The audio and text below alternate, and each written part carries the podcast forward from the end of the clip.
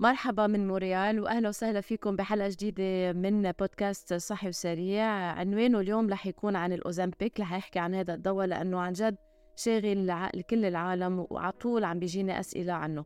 شو لازم تعرفوا عن الأوزمبيك؟ بناخده ما بناخده منيح منه منيح إلى آخره. كل هالأسئلة رح جاوبكم عليها. وكمان بالاخر رح جاوب الأسئلة اللي انسألت واللي انطرحت وحبيت إني اشارككم معها ما تنسوا إنه كل أسبوع نحن حننزل بودكاست آه، رح يكون اجمالا نهار الاثنين لهلأ. وكل مرة بحكي عن موضوع معين وبعدين بجاوب الأسئلة إذا آه، موجودة. وإذا بتحبوا إنه جاوبكم على الأسئلة لازم تنحط تحت الإعلانات تبع البودكاست إن كان على الفيسبوك أو على الإنستغرام. لنبلش هلأ آه، بحلقتنا لليوم عن الأوزمبيك. شو هو الأوزمبيك؟ الأوزمبيك دواء أول ما نبلش سنة 2017 انعمل وانعطى عليه ال approval من ال FDA إنه دواء لمعالجة مرض السكري. وكان آه، نتائجه آه، كتير منيحة لعدة أسباب وأهم سبب كان قد إيه العالم عم تضعف وما عم بتعود تاكل. فبعد مدة بلش ينوصف ال Ozempic للأشخاص اللي عندهم مؤشر السمنة أو ما يعرف بال BMI العالي يعني ممكن يكون أكثر من 30 وهذا بيكون الإنسان يعتبر بخانة السمنة. وحتى انعطى للأشخاص اللي ال BMI تبعهم أو مؤشر السمنة واطي شوي يعني على ال 27 وهو بينعد overweight بس معه بذات الوقت أمراض تانية يعني يمكن يكون عنده ضغط أو عنده تصلب بالشرايين يعني عنده خطورة من وزنه على صحته. فبلشوا الحكمة يوصفوا من هالمنطلق هيدا ولقوا إنه عن جد عم بيعطي كتير نتائج للضعف. منشوف إنه اليوم سنة 2023 أكترية العالم عم بياخدوا ال Ozempic ما عندهم سكري بس عندهم سمنة وخاصة إذا عندهم سمنة مفرطة. وعن جد إنه عم بيضعفوا كتير. هلأ الدراسات العلمية اللي انعملت آه كتيرة وبعدنا لليوم عم بيكون في دراسات. يعني اليوم عم بحكي عن كندا. كل حدا عم بياخد ال Ozempic أكيد فايت آه، ضمن دراسة معينة بدون ما يعرفوا المرضى. بس نحن بنعرف إنه الدولة الكندية بدها تاخد كل هالداتا بعد مدة وتعمل لنا analysis تشوف مين خسر مين ما خسر لأنه بعده baby إذا بدنا نقول بعالم الطب. ما بنعرف آه، شو حيصير بالعالم وقت يوقفوا. وهيدي أخطر نقطة لازم تعرفوها. ما بنعرف شو عوارضه أو شو الأشياء اللي بتصير بس نوقف الأوزمبيك بعد مدة معينة. خاصة إنه الأوزمبيك دواء ما بينعطى اليوم أبدي. بعد ما فينا نقول إنه هيدا دواء chronic medication يعني بينعطى للمريض كل يوم بحياته مدى الحياة. بعد هيدا علامة استفهام كتير كبيرة وبعدنا ببعد آه، بضمن الدراسات. فهي الشغلة لازم تنتبهوا لها. بما إنه هو آه، عنده كان عوارض جانبية إنه بضعف الإنسان وبالتالي صار دواء للتضعيف عم نشوف كيف عم بينوصف بشكل كتير كبير كل العالم عم تاخد اوزمبيك اللي بتقدر تاخده لعدة أسباب. أول شيء لأنه غالي جدا جدا. يعني بأمريكا بيقولوا بكلف بين 900 وال 1300 دولار أمريكي كل كل شهر. آه، طبعا بلبنان يمكن يكون أرخص بالبلدان العربية. يعني كل حدا عنده تسعيرته بس نحن بنعرف إنه هذا دواء غالي. يعني مش كل العالم تقدر تدفع كلفته للدواء. وكمان آه لازم تعرفوا إنه بتيك توك مثلا قد إيه العالم عم تاخده. الهاشتاج يلي محطوط عليه اوزمبيك عليه أكثر من مليار مليار viewer. يعني منه شيء آه، طبيعي. قد إيه عم بيكون في عليه هيك قبول والعالم حابة تاخده. مين منا ما بيحب أصلا ياخد حبة وتسد له شهيته؟ هذا حلم. حلم كل إنسان وحتى الأشخاص اللي منهم سمنة والوزن منه كتير عالي عنده. وهيدا الخطورة اللي عم بتصير. اليوم أنا بعرف إنه بلبنان عم بنوصف لأولاد صحيح عندهم وزن زايد بس عمرهم 12 سنة. هل يجوز؟ أنا ما بلاقي إنه هذا الشيء طبيعي وهذا الشيء لازم يصير لأنه بعد 30 سنة خبرة عم شوف العالم يلي بلشوا بالرجيمات هن وصغار كوارث كوارث. يعني إذا مبلشة كان عمرها 12 سنة وزنها 100 كيلو هيدا الشخص إذا ما عرفنا عالجناه مزبوط على عمر 12 سنة صدقوني في عنده خطورة على عمر 30 سنة و40 سنة يصير وزنه فوق ال 200 كيلو. فما بدنا نفكر بس هلأ شو بدنا هالصيفية شو بدنا. الإنسان لازم يفكر على طول على المدى الطويل شو اللي بده يعمله. تخيلوا إنه شركة اللي بتصنع الأوزمبيك عم تنقطع من الدواء يعني قد ما في supply آه، قد ما في demand sorry ما عم بيلاقوا ما عم بيلحقوا آه، يعملوا آه، هالدواء يأمنوا للعالم كله. فعن جد لازم هيك نروق بيننا ونطول القرارات ناخد القرارات تكون الأشياء أوضح بكتير. أنا عندي 30 سنة خبرة بهذا الموضوع. وبقول إنه بها 30 سنة خبرة في كتير أدوية نزلت على السوق كتير عندها كان promises العالم were really really hoping إنه هذا هو الدواء اللي حيساعدهم وكنا بليلة وضحاها ينسحبوا الأدوية وقت يشوفوا العوارض الجانبية السيئة والمضرة جدا. هلأ من العوارض السيئة يلي بنعرفها هي إنه الأوزامبيك بوجع المعدة بسبب كتير مشاكل بالمصران من إسهال لكتام في كتير ناس بيصير عندها استفراغ. وفي كتير ناس بيصير عندها هبوط بالسكري آه، إن كان معهم سكري أو ما معهم سكري بيصير عندهم هبوط كتير عالي. ولازم تعرفوا كمان إنه علبة الأوزامبيك عليها warning إنه الأشخاص اللي عندهم مشاكل بالغدة الدرقية خاصة السرطان بهالعيلة ما لازم تاخد الأوزامبيك لأنه على الدراسات اللي انعملت على الحيوانات لقوا إنه بيعلي هالخطورة يصير في سرطان بالغدة الدرقية. كمان الأوزامبيك لقوا الأشخاص اللي بياخدوه بيصير عندهم أكثر التهابات بالبنكرياس المعروف بال pancreatitis وكمان بيصير في زيادة بحص بالمرارة.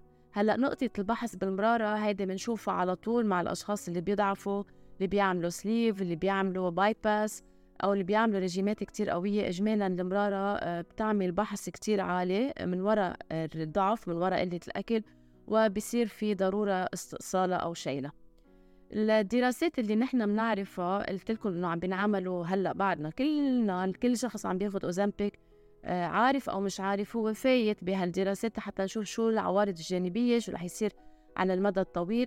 ولكن ال publishing ال published studies انعملوا تقريبا على 20 أسبوع. كان في 800 شخص وهدول 800 شخص عن جد إنه ضعفوا كثير وأخذوا الاوزامبيك تقريبا ثلاث مرات آه، مقارنة بأدوية ثانية ولكن للأسف الشديد وقت وقفوا ياخذوا الأوزامبيك نسبة كتير كبيرة منهم رجعت نصحت و آه، في منهم نصحوا شوي أكتر. هلأ شو رأيي بهذا الموضوع؟ لأنه لازم أعطيكم نتيجة وقلكم أنا شو رأيي؟ بعد 30 سنة خبرة دواء جديد عم بيساعد العالم عن جد إنه يضعفوا هل بناخذ الأوزامبيك إيه أو لا؟ أنا بقول إنه هذا رأيي الخاص بحب لكم هذا الرأي الخاص على البودكاست تبعي وعم بقول إنه منا دراسات عم تعطي رأيي رأيي. إذا حدا عمره فوق الخمسين سنة وعن جد إنه رياضي وعن جد إنه بيعمل كل واجباته لحتى يضعف وما بيضعف لأنه عنده شهية مفرطة على الأكل وهذا الشيء ظلم مش بإيده. ممكن هذا الشخص ياخد هالدواء. طبعا بعد ما يكون الحكيم وصفه وعارف كتير شو وين رايح. أما إذا شخص صغير يعني بعد بعده ما اكتمل يعني بعد بعد ما صار عمره 25 سنة أكيد أنا رأيي إنه لأ لأنه عم شوف الكوارث عند العالم اللي على عمر صغير عملوا ريجيمات وما قدروا يكملوا واللي عمرهم تقريبا بين ال 35 وال 50 سنة آه السؤال بيرجع هل عن جد عن جد جربتوا كل شيء؟ عملتوا رياضة انتبهتوا على أكل انتبهتوا على أكلكم قد ما فيكم والمشكلة الأساسية هي الإفراط بالأكل. فالجواب إيه؟ الأوزمبيك ممكن يساعد ببعض هالحالات. كما العمليات بتساعد. يعني كيف نحن بنشوف إنه العالم عملت sleeve في ناس عملت sleeve وضلت ضعيفة وفي ناس عملت sleeve ورجعت نصحت أو حتى عملت bypass لأنه كل هالأشخاص اللي عم بياخدوا الأوزمبيك أو عم بيعملوا sleeve أو عم بيعملوا ال bypass ما عم بيغيروا شي بحياتهم أبدا غير إنه عم بيعتمدوا على هالإجراءات تيخففوا أكلهم. وللأسف الشديد هيدا الشي ما بيدوم لأنه نهار اللي بتوقفوا شو بتكونوا عملتوا؟ بس اعتمدتوا على الدواء أو على تصغير المعدة لحتى توقفوا تاكلوا.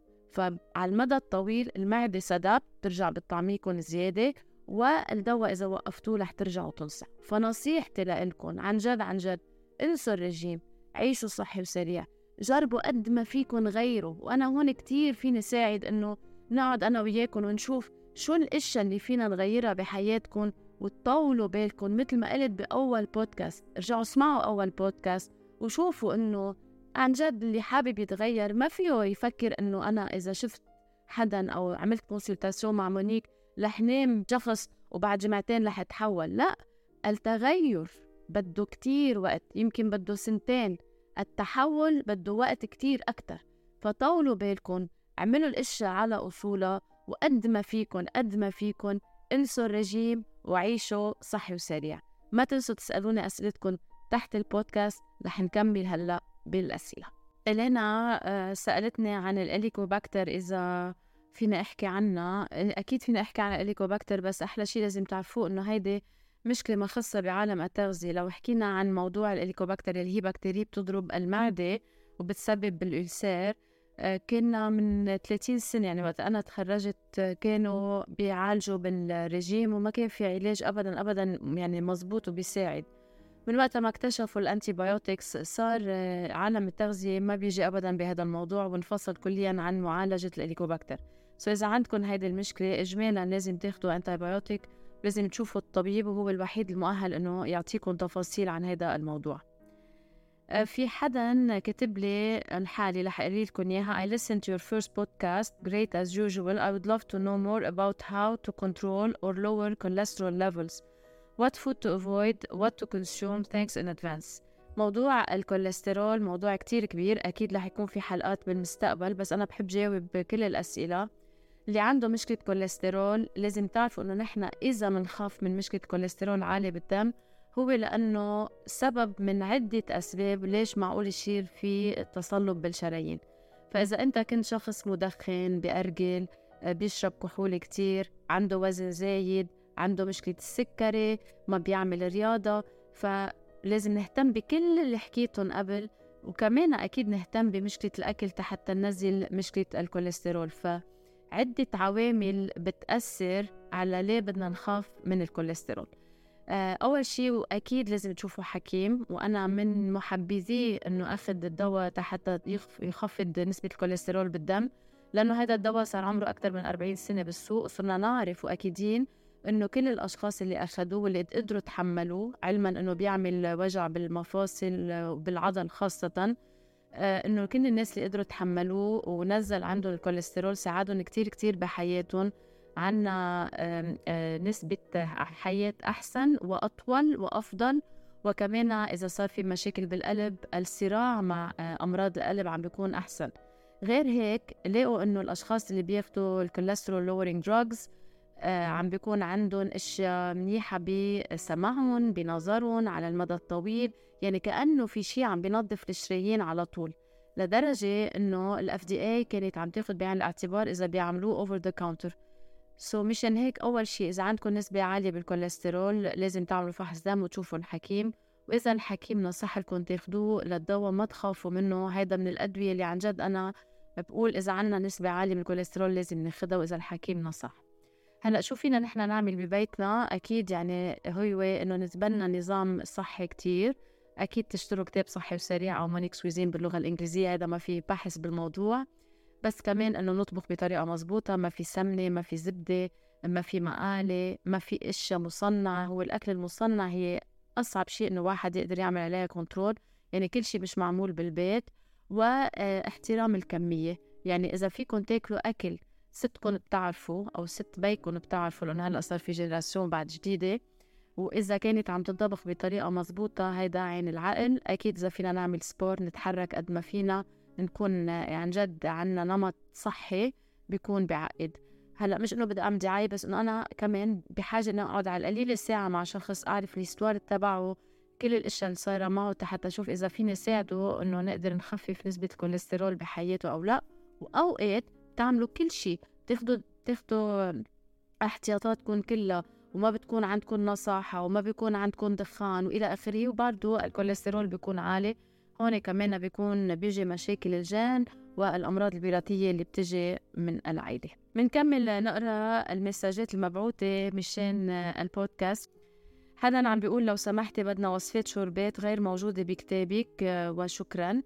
بتعرفوا وقت تصيروا تكتبوا أو تطبخوا على طريقة صحي وسريع وتكونوا فهمانين الكتاب تبعي مزبوط أنا برأيي ولا recette بقى موجودة بالكون ما فيكم أنتوا تعملوا لها adaptation على طريقة صحي وسريع فأنتوا فيكم تاخدوا حيلا recette موجودة وتعملوا لها adaptation وتشوفوا صرتوا الفهم تبع كيف بدنا نكتب recette صراحة recette ات زيادة عن الشوربات ما في عندي أفكار أكثر من هيك قد ما في إنه حيلا حدا في يجي يجيب حيلا روسيت ويعملها على طريقة صحي وسريع إذا كان عندكم الكتاب وصرتوا تفهموا الكونسبت تبعه. كمان في شخص بعت لي سؤال وبيقول إنه الطبخ بورق الألومنيوم غير صحي بيتسرب ذرات الألومنيوم إلى الكفتة لأنه أنا كنت عم بطبخ كفتة هذا بالفيديو أثناء الشواء.